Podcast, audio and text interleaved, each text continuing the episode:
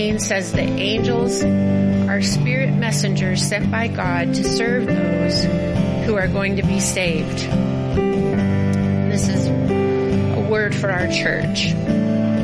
I started seeing our sanctuary with angels hovering near the ceiling, each holding a gift for someone in the room. Some held scrolls with revelation, some little boxes with promises, some had living hearts in their hands to replace hearts of stone. Some had flasks of oil for healing. Some held swords for deliverance from bondage, such as addiction, unforgiveness. Some held their hand extended as to invite a human partner to dance with them in worship. Some held living lightning bolts to deliver the power of God to a situation. Some had Holy Spirit fruit baskets to distribute love, joy, peace, patience, kindness, gentleness, and self-control.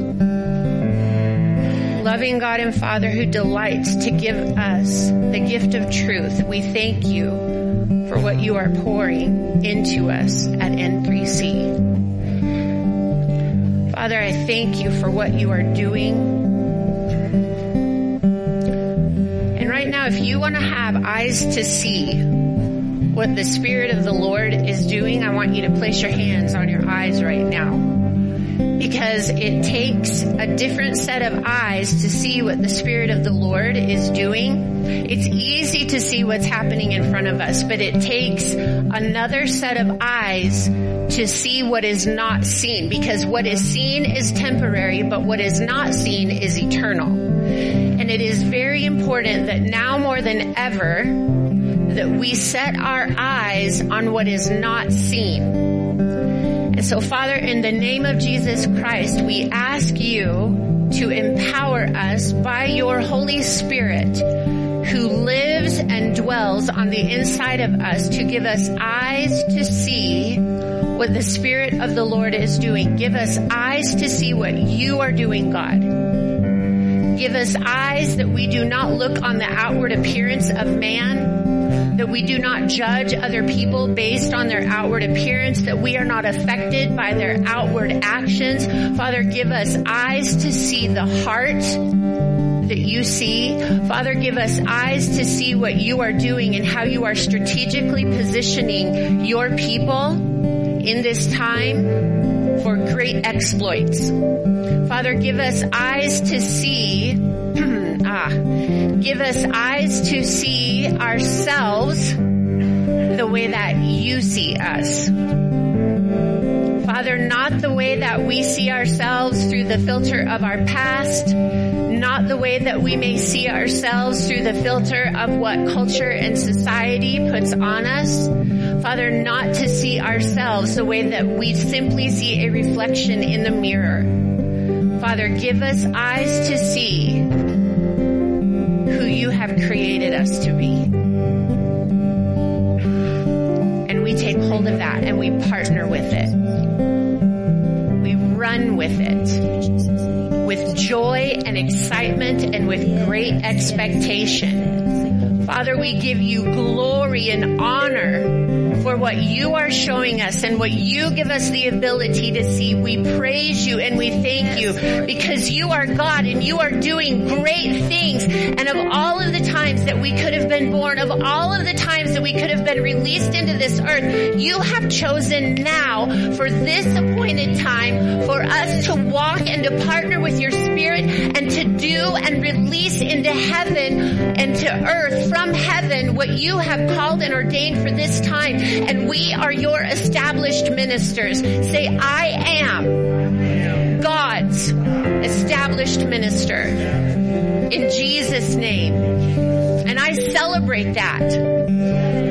You, yeah, you sound like you're celebrating it. Say, I celebrate that. Yes. Out of all of the times that you could have been born out of all of the different places that you could be. And I want to say this to you in this room. All of you who are watching online, if you are here, I want to declare this over you. I don't know how many times it has been said to me, when are you leaving Colorado? I don't know how many times I have heard people say, I can't stand to be here any longer. I gotta get out of this state. Anybody else? We're not giving up this ground. We are not giving up this ground. If you are supposed to be somewhere else and God is calling you somewhere else, go where God's calling you. But I'm telling you right now, you don't give up ground because of what someone else is doing. You go where God called you to be. You stand the territory, you stand that ground, and you don't back down. We are called and we are positioned for such a time as this. When it gets uncomfortable and when it gets hard, do we tuck tail and run? Got to go somewhere else to find that because that's not who we are. Right?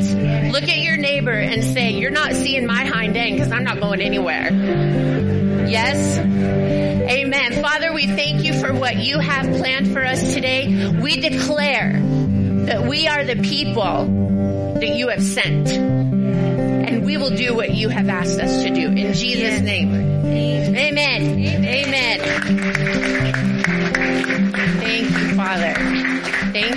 Father. Man, if God is ministering to you and you're in a place that you just need to stay and be receiving, just stay where you're at and just receive what you need to receive. Thank you. Thank you. Thank you.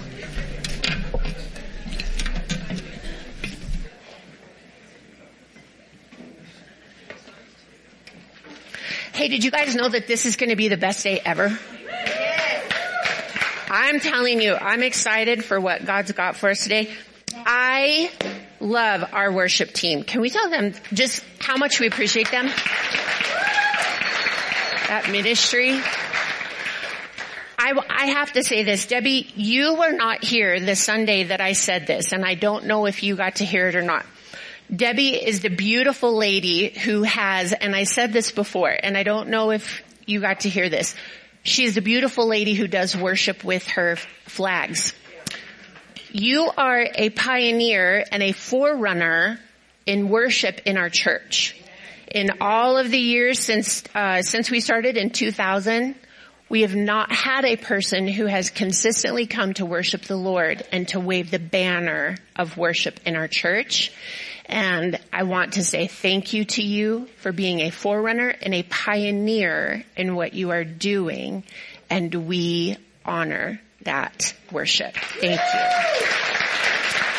She is, and I remember the first time she brought banners, uh, was on a worship night, a Friday night worship night, and she was in the back, just back, back in the back. And I felt like I needed to go and just sit and watch what God was doing through her worship. I love, if, if I haven't, if you haven't heard me say this before, I love watching the anointing.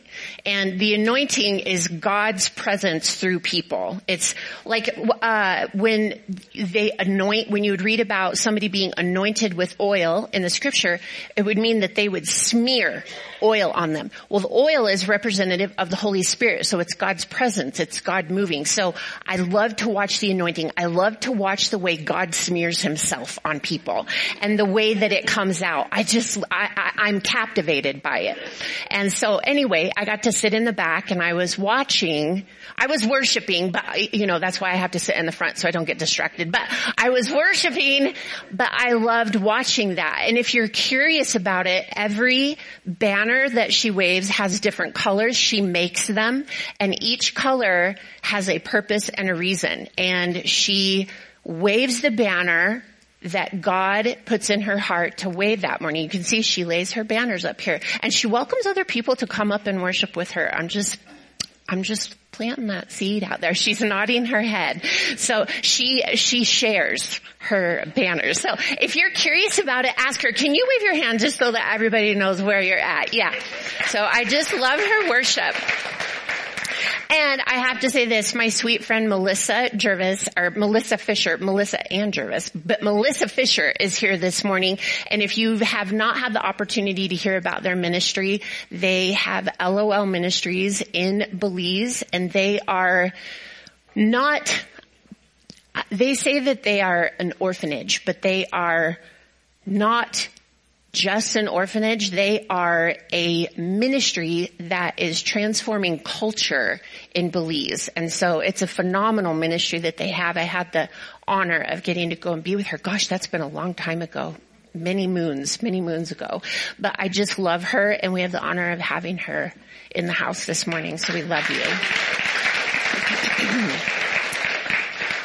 ah, with that, um, I've got some really cool stuff that I want to talk to you guys about this morning, but I have to travel a road to get there. So you guys grab your suitcase, let's get in the car and let's go, okay? So last week, uh, if you recall, I mentioned that I have just been camping out in Hebrews, the book of Hebrews in the Bible. A lot of times people will ask, well, how do you study the Bible or how do you spend your time with God? if God has me to stay in one chapter. It could be two or three verses that I just, I call it camping out because I just stay there.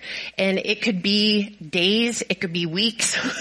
Hebrews has been weeks that I've just been there and it's like that's just where I need to be. And one of the things that jumped out at me, I said this last week, but I love this in the Passion Translation in Hebrews chapter 1 in verse 2, the way that the Passion Translation puts it is that uh, but to us living in these last days, God now speaks to us openly in the language of a son. And if you look down in the footnotes in the Passion Translation, the author lets us know that like the way that God speaks to us, that we speak the language of English and God speaks to us the language of son. And when he says that, he's referring to Jesus Christ, the son of God. So when we read the scripture, when we talk about what I want to talk to you about this morning, it's important that we how many, how many of you have ever traveled to a country where they speak a different language than you? and it is, I've, I've heard, I've never asked somebody this, but I've heard that when you travel to another country, that they very much appreciate it if you make an effort to learn their language and to communicate in the language that they, that is native to their to their country, to be respectful of their country.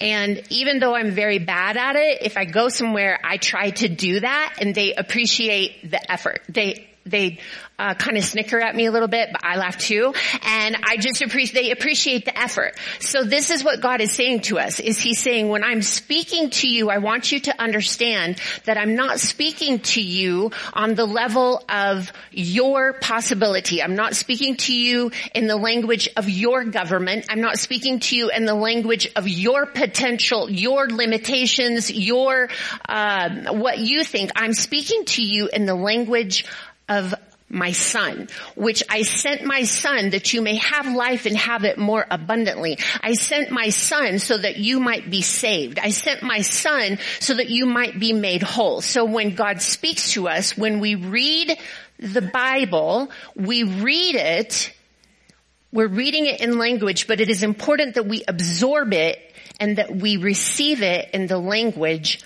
of the son.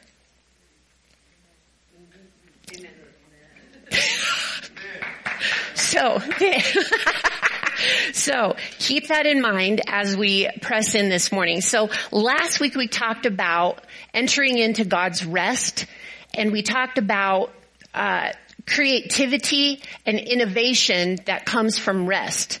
Well, a very important part of that is knowing what rest is and how to get there. How do you, how do you get to that? What does it look like? What does it feel like? So I want to talk about that this morning. So again, in Hebrews chapter 4, starting in verse 1 in the Passion Translation, it says this. Now the promise of entering into God's rest is still for us today. So we must be extremely careful to ensure that we all embrace the fullness of that promise and not fail to experience it.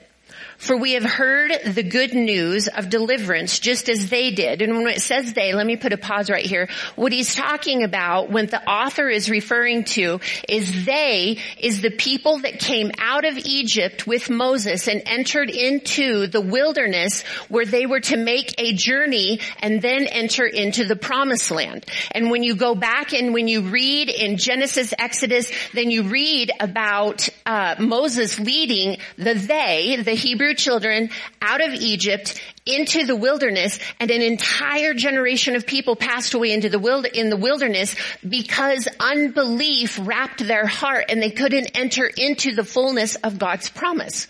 So that's what chapters three and four are talking about in Hebrews. So we're catching up here where he says that he says, heard the good news of deliverance just as they did, yet they, those people that we just talked about, didn't join their faith with the word.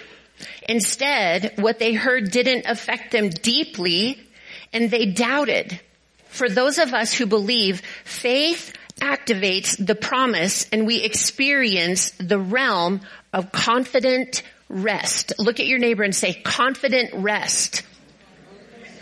We're going to jump down to verse 9 for the sake of time. and verse 9 says this.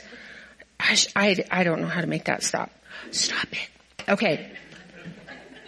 So we conclude that there is still a full and complete Sabbath rest waiting for believers to experience. As we enter into God's faith rest life, we cease from our own works just as God celebrates his finished works and rests in them. So then, we must be eager to experience this faith rest life so that no one fails to, falls short by following the same pattern of doubt and unbelief. What he is saying to us is that there was an entire generation of people that left captivity, that left slavery, that left bondage and entered into the wilderness where God called them out to worship Him. It is a picture of you and I leaving a life where we are a slave to sin. We are a slave to the desires of our flesh. We are a slave and we have no self-control. We have no true root of joy. We have no hope. God says that just as He took the people out of Egypt and brought brought them into a place where they could worship him and as he taught them his character and his nature through the journey in the wilderness, then they would travel and cross into what he called the promised land. It was the promised land because God promised that land to them. That's deep. So, He's saying that there is an entire generation of people who never entered into that promise. They left the captivity they left the slavery, they left the bondage, but because of what still remained in them, in their thoughts, and in their heart, they never entered into the fullness of what God was calling them to. They never experienced what God had planned for them. God told Moses, I want you to take this people and I want you to go to the wilderness and I want you to worship me. And when you worship me, then I'm going to take you to the land that I promised to your forefathers.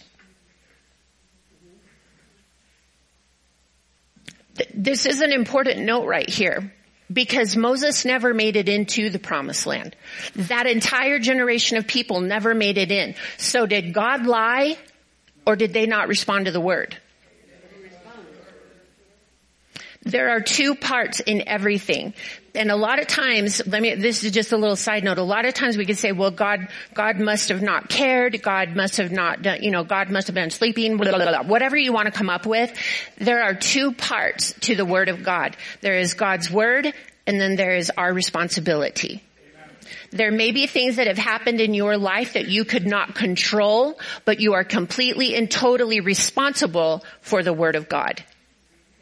There are people in here who have had terrible, awful things happen to them that were completely and totally out of your control. You had absolutely no bearing on what your circumstances were. And maybe are. But the word of God and his promise to you is completely and totally your responsibility. That sounds harsh, but it's actually freedom for anyone who is in that situation or has been.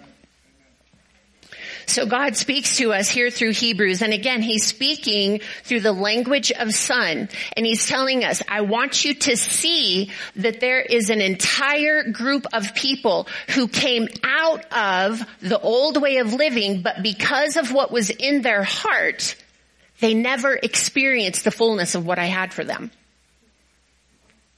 It's, it's, it's important for us to recognize that. Because we can look at that and we can go, those guys were a bunch of losers. What a bunch of idiots. Right? It took them 40 years to make a journey that should have been a 10 day journey. Uh, get a map, right? Like, get it together. You would think after, you know, the first year, hey guys, let's listen to God. Maybe year 10, I don't know, somewhere along the way. But how many of us can say, hey, I've been doing this God thing a long time and I'm still not in the fullness of what he has promised? So I want to learn from what's put here for us to learn from so that we don't make the same mistake. And that's what the author of Hebrews is saying to us. Let's learn from the example that was put in front of us and let's not be stupid.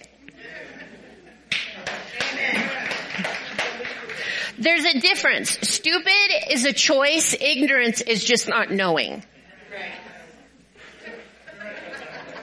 You can write that in the front of your Bible. The scripture says to us, faith activates the promise. What activates the promise? What keeps you in the wilderness? Doubt. Unbelief. Stupidity. Write that in the front of your Bible. We experience the realm of confident rest through faith activating the promise of God. God's faith, rest, life. Now when I say the word rest, there are, there are things that each one of us, it comes to our mind. We all picture something different. We have an idea. When I say the word rest, there is an idea or a connotation that comes up in your mind. For me, when I think of rest, what I often think of is, well, that's what you do when you're sick so that you can get well. You know, people always say that, well, I'm not going to be able to make it in because I'm sick. Oh, stay home and rest and feel better quickly. So rest is something that you do when you're sick. Because in our culture, and in the United States, I, I don't live anywhere else, so I can't speak to any other culture, right? It might be this way lots of places. I don't know. But we equate busyness with success. How many of you, when somebody asks how you're doing, oh man, we're busy. I don't know why that is like nails on a chalkboard to me. Everybody's got the same 24 hours in a day. Everybody's got the same seven days in a week. Oh, we're just so busy. What are you doing that you're not supposed to be doing because you're so busy? Right? That you just start like, oh wow, I'm so, I'm, I'm like, like when people say that, I'm supposed to be impressed. Good for you. Because in our culture, we equate being busy with being successful. So if I tell you that I'm busy, it is our culture's way of saying I'm really important and I'm really successful. I am running through myself, but by golly, I'm successful. That is what, that's what we think. So we have a connotation or an idea that we attach with the word rest that implies being lazy. So if I'm resting and I'm not busy, then I'm not important or successful. Because I'm not needed somewhere right? Let me just say this. If your organization or your business or even your family rises and falls upon your presence, you're doing it wrong. Anything and everything should rise and fall upon the presence of God. God's presence is the most important, including your home. And you might be sitting there thinking, well, I'm a single mom, I'm a single dad, and if I don't do this, if I don't do this, God still needs to be the center of your home. Amen. In everything that you do. So, rest. We have this idea of what it is and it, it's kind of, it, it makes it like how many of us, if we take a day to rest, do you feel guilty?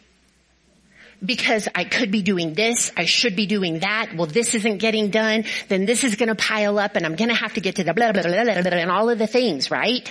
Because we're resting. So here's what I want to talk to you about is God's son language of rest. When God talks about rest, what is he talking about? So I want to give you four aspects of faith rest life and how we learn what it is through speaking the language of son. So the very first aspect I want to give to you is that faith rest, rest is simply obedience, number one. In its very simplest form, rest is obedience. Because the scripture says to us in the Ten Commandments, God spoke to us and he said that you will have a Sabbath and that you will observe the Sabbath. The Sabbath is a day of rest. It is simply when we say the, the word Sabbath in your Bible means a day of quiet rest. It is a day of ceasing from your works. It is a day of actually the word Sabbath has a connotation of celebration added to it. So it's meant to be a good thing, not a punishment. So when God spoke to us in Exodus 20 and verse 8 and says, remember the Sabbath day and keep it holy, that is the fourth commandment. He didn't say, hey, if you don't have something better to do, you know, if you don't got FOMO, then take a Sabbath. that isn't what he said. He said, remember the Sabbath and do it. It is God's 10 commandments, not God's 10 if you feel like it. If your budget allows, if your time allows, if your schedule allows. But here's what's really interesting is commandment number one that we read is that we are to have no gods before him. Commandment number one. I am God. Have no gods before me. Commandment number two is to not worship idols. And commandment number three is don't take the Lord's name in vain. Commandment number four is to observe the Sabbath and keep it holy. Commandment number one, he's saying to us, I am the Lord. Remember, let's read this through the language of a son now because we are reading this through the, through the lens of the blood of Jesus Christ. So he says, I am God, have no other gods before me. Uh, that includes ourselves. That includes my schedule. That includes everything. Have no other gods before me. Oh! Then the next thing he says is he says, don't worship idols. Uh, that includes me. I am not to worship myself and what I'm doing and my schedule and my agenda and what I think is important above what God says is important. The third thing he says is don't take my name in vain. That means that when you hit your finger it, you know, unless you're worshiping the Lord.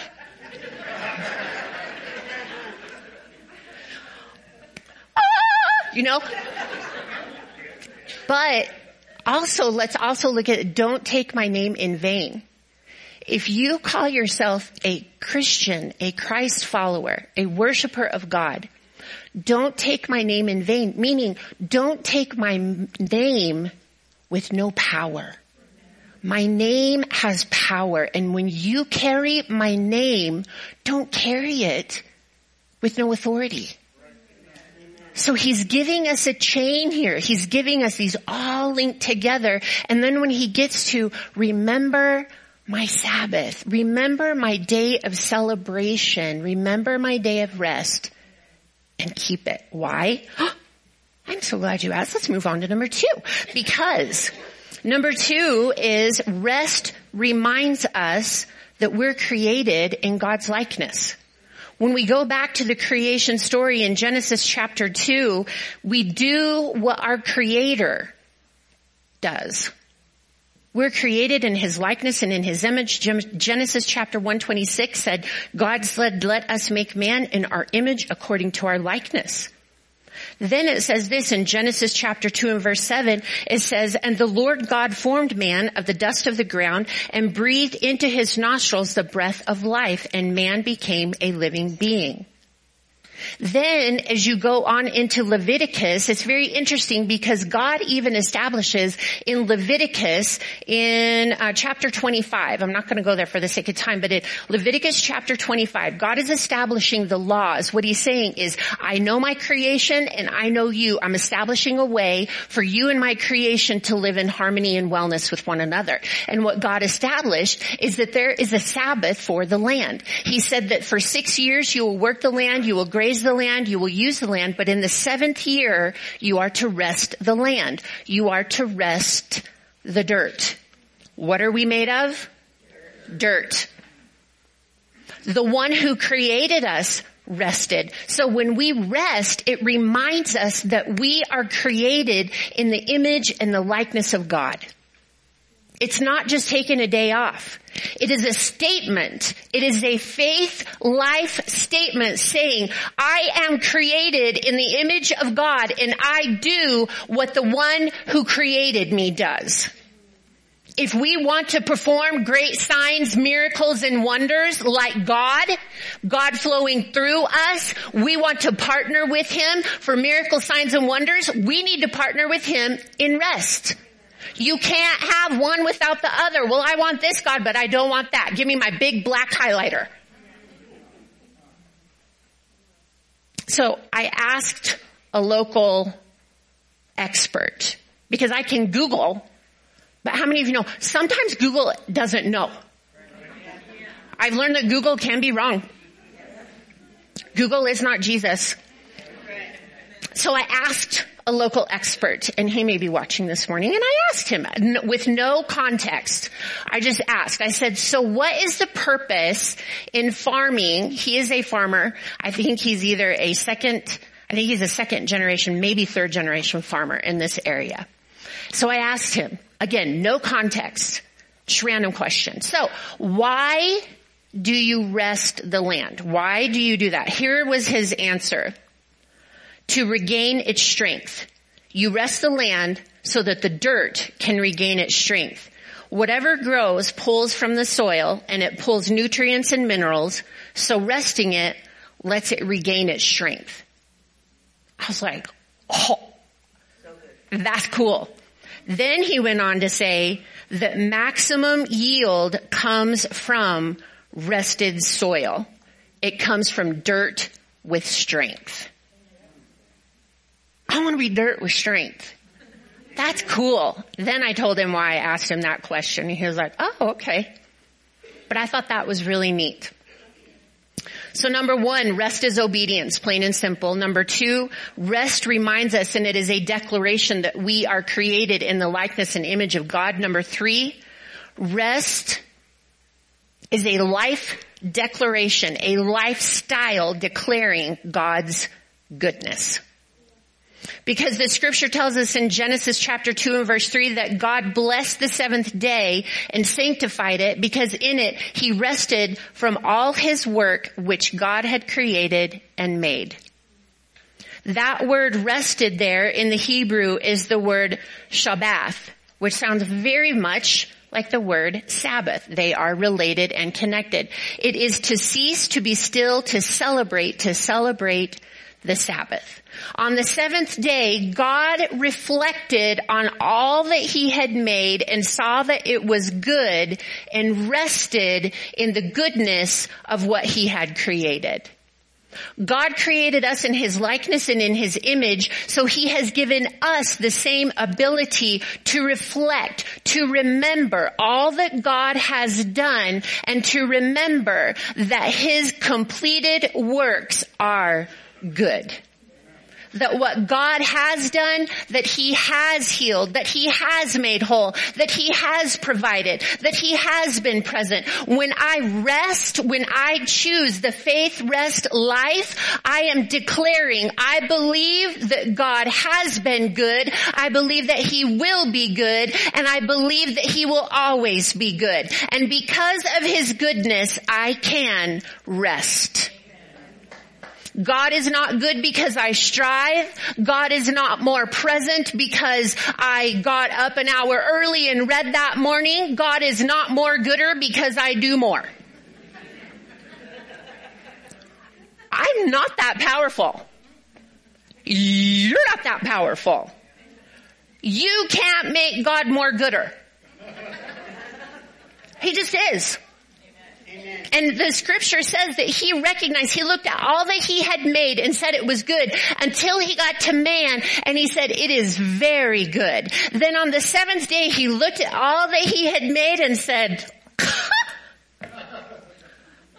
I'm amazing. And I'm gonna rest in that. I'm just gonna take a whole day and think about how amazing I am and celebrate it. That's what rest is about. It's not about being lazy. It's not about withdrawing. It's not about not doing something or putting off anything. Faith rest is a declaration that God is good. And I believe in His goodness. And therefore, I rest in it. I rest in that God is amazing and He'll continue to be amazing. Amen? Number four, rest is a work of faith. That's deep. Rest is a work of faith. James chapter 2 and verse 20 says, Oh, don't you know, oh foolish man? He's like, don't be stupid, y'all. Faith without works is dead. Okay, we just got done saying that there's rest. So how do you have faith with works? Okay, Faith, the word faith in the Greek that we read right there is a noun. Now for those of us who weren't super uh, great in English, a noun is a person, place, or thing. Oftentimes we think of faith as, as a verb, an action word. Faith in its pure form right here in the Greek is a noun. It is the thing. It's the thing. Faith without works. Works is the verb. Do you guys remember doing those stupid, uh, oh my gosh, the sentence diagrams? Okay, actually it kind of comes in handy sometimes. Okay, so faith is the noun. then the works is the action. However, here's what's really cool, is this word faith in the Greek is the word pistis, which I think is kind of a funny word, but that's a real word. I'm not saying anything naughty. It's a conviction and it's a belief and it's assurance. But then the root word of that Greek word is another word that is actually a verb. And that word is to be active, to rely, to have confidence and trust. So here's the thing about faith, is faith is a thing but at the root of it, it has to have a corresponding action. Otherwise, it's not faith. At the core of your faith, there has to be corresponding action to go with what you are believing in and relying upon and trusting in. Otherwise, it's not really faith. So even though we rest, our rest is a work of our faith. You gotta be, you gotta be in Lynette land and be my neighbor to get that. No, it is only, I really believe that the balance of that and the application of that can only be caught and executed through partnership of the Holy Spirit.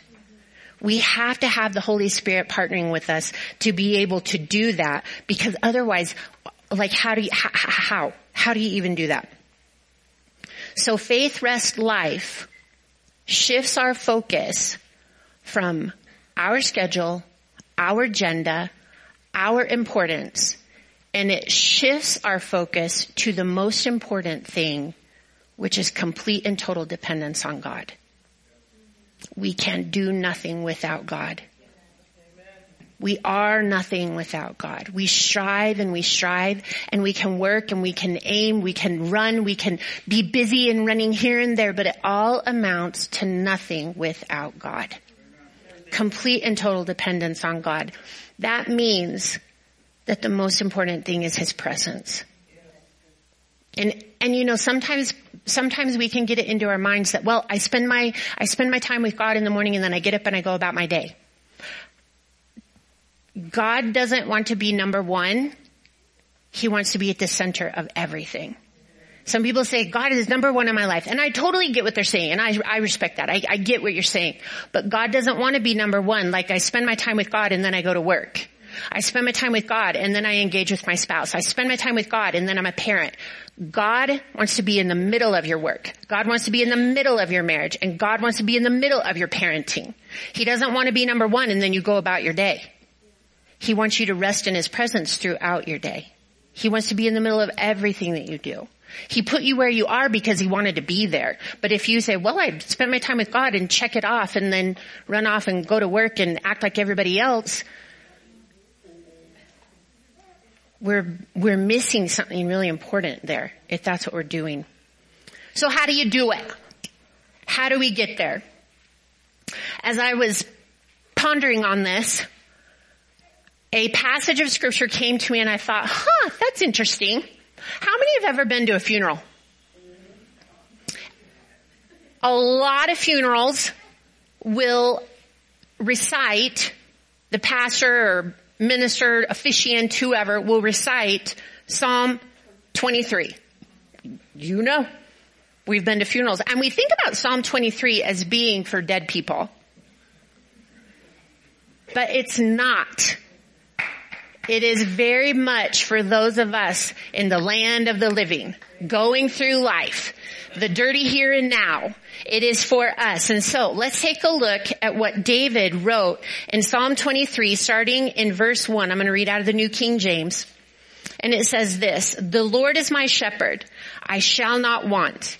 He makes me to lie down in green pastures and he leads me beside the still waters. Everything that we need to enter into faith rest life is in those two verses right there. First of all, he says to us, the Lord is my shepherd. What he is saying there is he is making a declaration of who God is and who God is in relationship to him. He says the Lord. That word Lord in the Hebrew is the word, um, I don't want to say it wrong. It is the word Jehovah.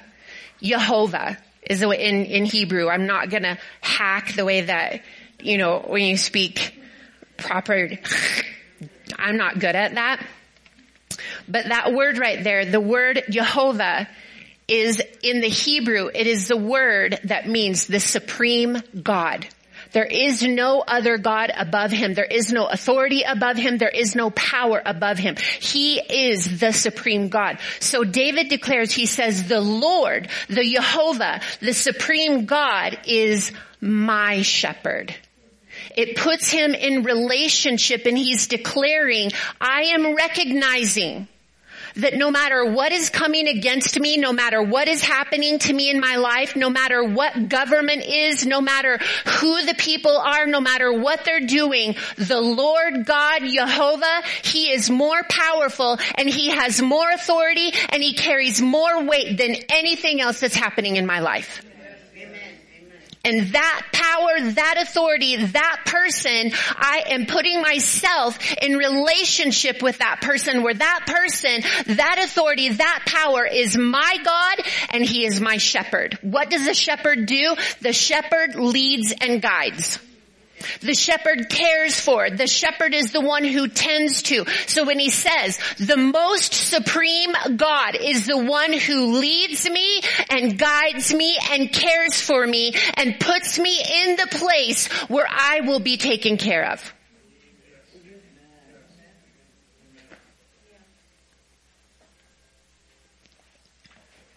If we just all got that, like we could, we could, if we just all had, if you had one, one scripture, if we had this one. But speaking to us in the language of son, now we read Psalm 23 and he goes on and he says, he makes me to lie down in green pastures. This makes me to lie down. He makes me lie down is one Hebrew word that means to rest and it's a picture. It's actually an image word, and it means when uh, an animal lies down and they curl their front legs up underneath their chest, like deer do that. And my dog, one of my dogs does that. My little red heeler does that. And when she rests like that, it means that she has no fear of a predator. When an animal is resting that way, they're not in a position of having to get up and run from anything. It means that they feel totally safe. They're completely content. They're well fed. They're cared for and they are at rest. So when the scripture says that he makes me to lie down, it's not that he forces me and he shoves my head down. It's that he opens the way for me to lay down in such a way that I am not thinking about getting up and moving from this place. I am at complete and total peace here. I am at complete and total assurance that the one who leads me and guides me is taking care of me. I might not know what the next thing is. I might not know exactly what it's going to look like when I get there, but I have full and total assurance that he's taking care of me. So, yielding this, uh, this I thought was very interesting. The phrase he leads me in the Hebrew is one word. And where it says that he leads me beside the still waters, the phrase still waters is again rest. It's resting. It's a place of refreshment, resting. But this, um, he leads me means to run with sparkle. No joke. Those of you who know that I like glitter think that I made that up. I did not. That is what it says. It says to run with sparkle, signification of flowing and going.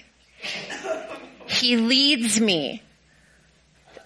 Ladies, it is completely in our nature to like sparkly things. Men, it's completely within your wife's nature to like sparkly things. Hint, hint. I'm helping you out. But it says to go and to flow. So when he's leading you, there is a flow and there is a momentum to life that is not forced. It's a rhythm that is created from heaven and flows to you and through you from the throne of God, from the one that you were created in his likeness and in his image. There is a rhythm that takes place. There is a flow that takes place. Like Jesus says that my yoke is easy and my burden is light. Does it mean that everything is going to be be roses? No, it does not. But it means that when you come up against those hard places, there is a flow that you're going to be able to go in because you rest in the knowledge of the one that created you and that he is good. That he is always good. When you read those two verses right there. I'm not gonna, for the sake of time, I encourage you to do so, but go on and read everything that is given to us, but they all hinge on those first two verses. The Lord is my shepherd. I shall not want. He makes me to lie down in green pastures next to the still waters. Those two things, that is what rest looks like and that's where it's found everything else that comes after that, the restoration, guidance for the straight path, freedom from fear, confidence in God's presence, comfort, victory over your enemy, and abundance all come from faith, rest, life. All of that. There will be those who live the faith, rest life, who believe, and because they believe, they enter into the fullness of God's promise. And there will be those who will have their hearts wrapped in unbelief, even though they come to church every week, even though they profess to be a Christ follower. There will be those who still have unbelief in their heart and will not enter into the fullness of what God has for them. that being said, there is something very exciting that is happening in Kentucky right now. How many of you have heard about what is taking place at Asbury College? some of you, some of you have not heard about it. There is a really, really rich uh, revival history in Kentucky when you begin to study revival history just in the United States. And Asbury College is uh, not uh, unfamiliar with revival. Uh, Asbury has a, a history of revival. It's very interesting. Ray Hughes is huge uh, into revival history. Uh, for those of you who were not here when Ray was here, we have Ray scheduled to come to be here to minister in March. And in the name of Jesus, his health will be such that he is able to come. But Ray is phenomenal to listen to when it comes to revival history. Um, Here's what I, here's what I wanted to say. What's happening for those of you who haven't heard at Asbury College, I have not been there in person and all I have knowledge of is what I am reading online. I am reading things from uh, ministers that I know and that I follow. Um, so I'm reading things from them, and then I'm watching. I I watch on uh, YouTube. There's broadcast on YouTube of what's happening. So uh, I say that to preface what I'm about to say with I've not been there personally, so I, I want to be uh, cautious of speaking of it in the sense that I have not personally experienced it and I have not personally been there. So please, please keep that in mind. What I am hearing and what I am reading is that there is a beautiful outpouring of God that is taking place in the auditorium of one of the chapels at Asbury College. It started during a worship service. and it is being maintained and it is going uh, under the leadership and the the guide of students, college students there.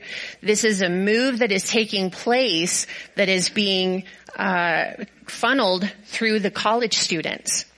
So if you have, my son and I were talking about it, and one of the things that he brought up that I thought was very interesting is he said, mom, there's never been a revival that I'm aware of. I've not heard of one in my lifetime. He's 22 years old, almost 22. And in his lifetime, he has not heard of or experienced a great revival taking place in the United States. Now there are revivals that are taking place all over the world and as I am studying and pressing into this, there are pockets of revival that are taking place. We're just not hearing about it. For whatever reason, Asbury really caught the attention of people. And there's literally a line outside of the building that wraps, I don't know how far it goes. At different times it goes to, has, I don't know how, I mean, but blocks lines of people waiting to get in and it's just an outpouring of God's presence. There is a tremendous uh, outpouring of particularly healing people with mental um, challenges, people that suffer depression or suicidal tendencies. There uh, seems to be a tremendous healing of the thought, of the mind, and there's also been miracles taking place for people who are struggling with identity issues. And so God, that says to me that God really has his finger, like God is not ignorant of what we're dealing with and the things that have happened since COVID. A lot of the struggles that we're seeing come forth that are, seem to be more predominant, uh, after COVID. My, uh, my proposition would be that those things were always there. It just was that when COVID happened, it pulled the, it pulled the nice cover off of it and it got exposed some of the things that people really have been dealing with for some time. So here is the reason that I, that I bring this up is that there will be those who because of faith rest life believe and will enter into the fullness of what God is doing. There will be those who have their heart wrapped in unbelief and will choose to take a position of skepticism and being critical. It's easy to do. And I am going to tell you that probably in days to come that there will be some stories come out about people doing some very interesting things and that it would be very easy to look at it and say, that's weird. Or that's not God. Why would God do that? See, back in uh, the 80s and into the 90s, there was revivals taking place in America. One of the, um, I totally just lost the name. Two of them in the East. Toronto, the Toronto Blessing, and Brownsville. Um, there were some powerful moves of God that were taking place there. There were also some very interesting things came out of that. One of them, and I'm just going to say it because it was being talked about in the circles that I was in, is people were barking like dogs. And that was a huge thing that people were using as a criticism for that. Was God causing people to bark like dogs? I don't know. Why would God do that? I don't know. He's God. Hey, whatever he wants to do. Here's the important part though, is that if I have faith in God and I trust the Holy Spirit that's on the inside of me, I don't have to fear those things. I don't need to be in fear of it. It would be very easy to become critical. And here's the other thing that is very important. I, it's being labeled a revival. Is it not, is it a revival? Maybe so. Is it not a revival? I don't know. Time will tell. Because what is a revival? A revival is a movement and a release of the outpouring of God that causes restoration leading to transformation, meaning that the culture is changed. If we don't learn how to speak the language of rest, we will not be able to enter in to restoration, leading to transformation. It is vital that we get a hold of what God is doing. Is it a revival? I don't know. Time will tell. Am I celebrating? Can we celebrate an outpouring of God in these college students? Absolutely. Do we need to be afraid of it? No. Might there be some very interesting, odd things that may come out of that? Probably so. Because generally speaking, when there is a great move of God, people want to come and watch. They want to come see. If you set yourself on fire, people will come to watch you burn. So, is there a potential for flesh to get involved? Yes, there is. But I learned here, watching a move of God take place up here one time that lasted for a couple hours after church was over. And I watched a man who was completely and totally not involved in it, didn't want to be involved in it, because there was people that were just laid out on the floor up here. When I say laid out on the floor, there's a term that we use in church to be slain in the spirit, which sounds like it could hurt. It doesn't hurt. But the best way that uh, God showed me to explain it is sometimes the glory and the presence of God's glory is so heavy. The scripture says there is a weight to His glory. That His glory is so heavy when He is pouring out His presence for a person to experience that it becomes heavier than what their physical body can contain. And we would all agree that we would not be so foolish as to claim that my physical body can contain the fullness of the presence of God. So, when his glory becomes so heavy, oftentimes a person will just lay on the ground or their legs will go out from under them. And the way that God showed it to me and they, and they, they seem to fall asleep or they're laying still and they can't move. And the Bible says that the word is sharper than any two-edged sword. And the way that God showed it to me is that is his way of doing surgery on the soul. Is that he puts us out in the spirit, the same way that a surgeon would put you out to do deep surgery on you, because if they were not to do that, it could be painful. So God puts you out in His glory to be able to do surgery on your heart. So there was some surgery taking place up here. And a gentleman walked through to get Darren's Bible off of the stage for him. And as he walked through that area right there, he made it to the second step on the stage and then he just completely fell out on the floor. Like a sack of potatoes it sounded. And I walked over and I stood over the top of him. I said, are you okay? because his eyes were wide open and he was like this. I said, are you okay? And he was looking back and forth like this and he says, Pastor, I can't move. I can't move. And he was, he had never experienced anything like it. And I said, it's okay. Just lay there because God is loving on you right now. And he said, my phone is in my pocket. Somebody needs to call my wife. he was fully aware of everything that was going on, but he could not move. I said, just take it easy. We'll call her and we'll let her know. She came back to the church. There was probably about eight or ten people up here on the floor at that time. A couple of people were being ministered to in the uh, presence of the spirit of joy. Very heavy situations going on in their life and God just began to minister to them with joy and they were laughing uncontrollably. Is that God? Uh-huh. The joy of the Lord is our strength. God was restoring some strength to their dirt right there. So anyway, she came in and she got to about right there and she recognized what was happening and she just got down on her knees. She didn't want to, she didn't want to get surgery done. she just got down on her knees right there and just honored what God was doing. See, here's the thing. I want to honor what God is doing. And we might not understand it. We don't have to understand it. Gosh, God is bigger than my experience and God is bigger than my mind. So I would not ever presume to think that I would understand everything that God would do. But if I ask Him, if any man lacks wisdom, let him ask because God will give it to you without withholding. So if there is a question, if something is happening and you don't understand, ask God, Lord, help me to understand that. Show me what you're doing. And He will. So here's what I want to encourage us.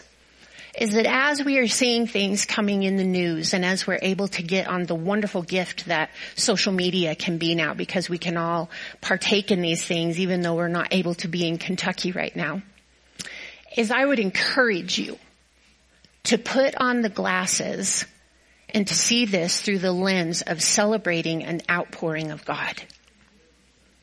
That God is moving and He is doing something and we celebrate the fact that His name is being talked about on major news outlets that people are traveling from all over the world to come and to see what's happening. We're not talking about war. We're not talking about politics. We're not talking about somebody getting murdered. We're not talking about people starving. We're talking about an outpouring of God. Can we celebrate that? And as we celebrate this outpouring of God, God being God in whatever manner he chooses to be. Who are we to tell him how to be God? Read Job and you will learn that doesn't go so well.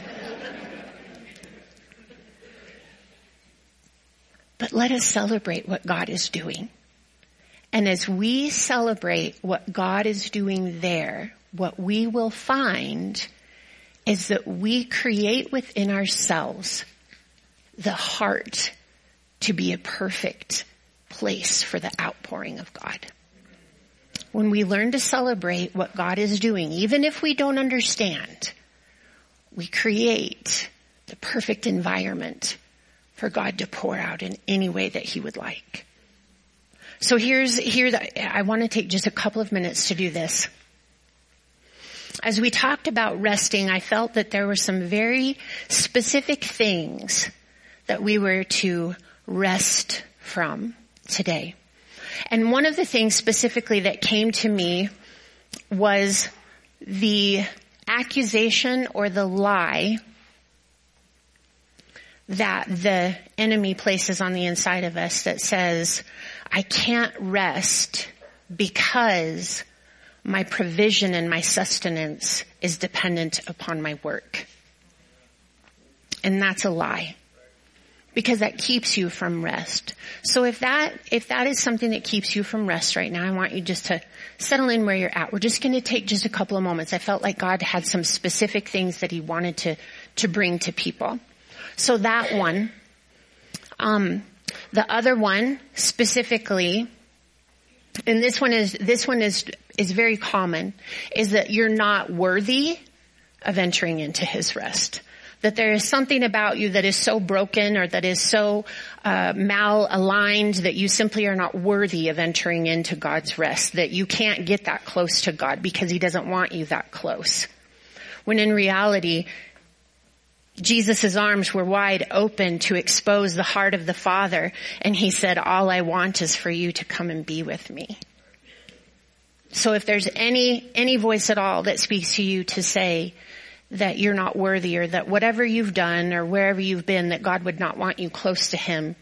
I want you to close your eyes right now and I want you to see Jesus stretched out on the cross saying, I have completely and totally exposed the doorway to my Father's heart for you to come and sit with Him and to be with Him and to be loved by Him. The other one that I heard was this lie that there is something uniquely wrong with me. There is something uniquely wrong with me that keeps me from obtaining and experiencing the fullness of God's promise. I don't know what that is. If it, if it, if it applies to you, you do. And that's all that matters. But God wants you to know that there isn't anything so uniquely wrong with you that whatever you think is wrong with you is greater than the blood of Jesus Christ. His love never fails. Love never fails. There is nothing so wrong with you that God's love doesn't overcome to make a way for you to his promise. But first you have to recognize the lie that there is not something uniquely wrong with you. Rashad and Quinice. God wants you to know that you have made it as far as you have made it, not to just make it. Um, I felt like God was saying that there was a pretty strong assignment on the two of you to try and keep you from making it this far. That there is a strong assignment on your relationship early on and that God is doing a major thing in your marriage and in your union, in your covenant with one another. And your covenant with one another is a covenant that is breaking generational uh, places in your families where people have not entered into the fullness of God's promise, they've been close, but there's been generations where people haven't entered into that promise. And because of your covenant with God and with one another, that the cord of three strands is not easily broken. So the two of you with God create such a powerful covenant and that your covenant and your walk together is actually setting the generations that are coming after you to step into a possession and an experience of the promise of God that has never before been seen in your family line. And I believe that God is going to use the two of you to demonstrate a stewardship of prosperity that others may not know how to do, but you will show them how to do it. And it's not just for your lineage, but I feel like God is going to bring people around you that are going to ask you, so how did you guys make it through that? How did you guys do that? Yes. And that you're going to be able to show them in the Bible here is what God has taught us, but you're going to do it from a place of relationship and a place of connection with them because you two are both very, very humble and you are people that God knows that he can trust with generational blessing. So he's going to bless you greatly because he can trust you with that generational blessing. You are faithful. Yes. Yes. Thank you, Father. Lord, we thank you for what you are doing in Rashad and Kanisa's life. Father, we thank you for their family. We thank you for what you have established for them. And we declare that every good work that you have predestined them for, every gift that you have placed on the inside of them, that it will be used to the full potential and that God, that you will watch them as they run their race and that you cheer them on from the heavenly throne. And Father, whenever they need refreshing, when they need renewal, when they need direction, Father, that your voice is so clear in their ears and in their spirit that God, that they are not questioning direction, that they know exactly what you want them to do and they are not afraid to run with it. Father, I thank you for boldness. I thank you for confidence in what you are doing through them. And Father, I thank you for promotion for both of them in Jesus name. In Jesus name. Yeah.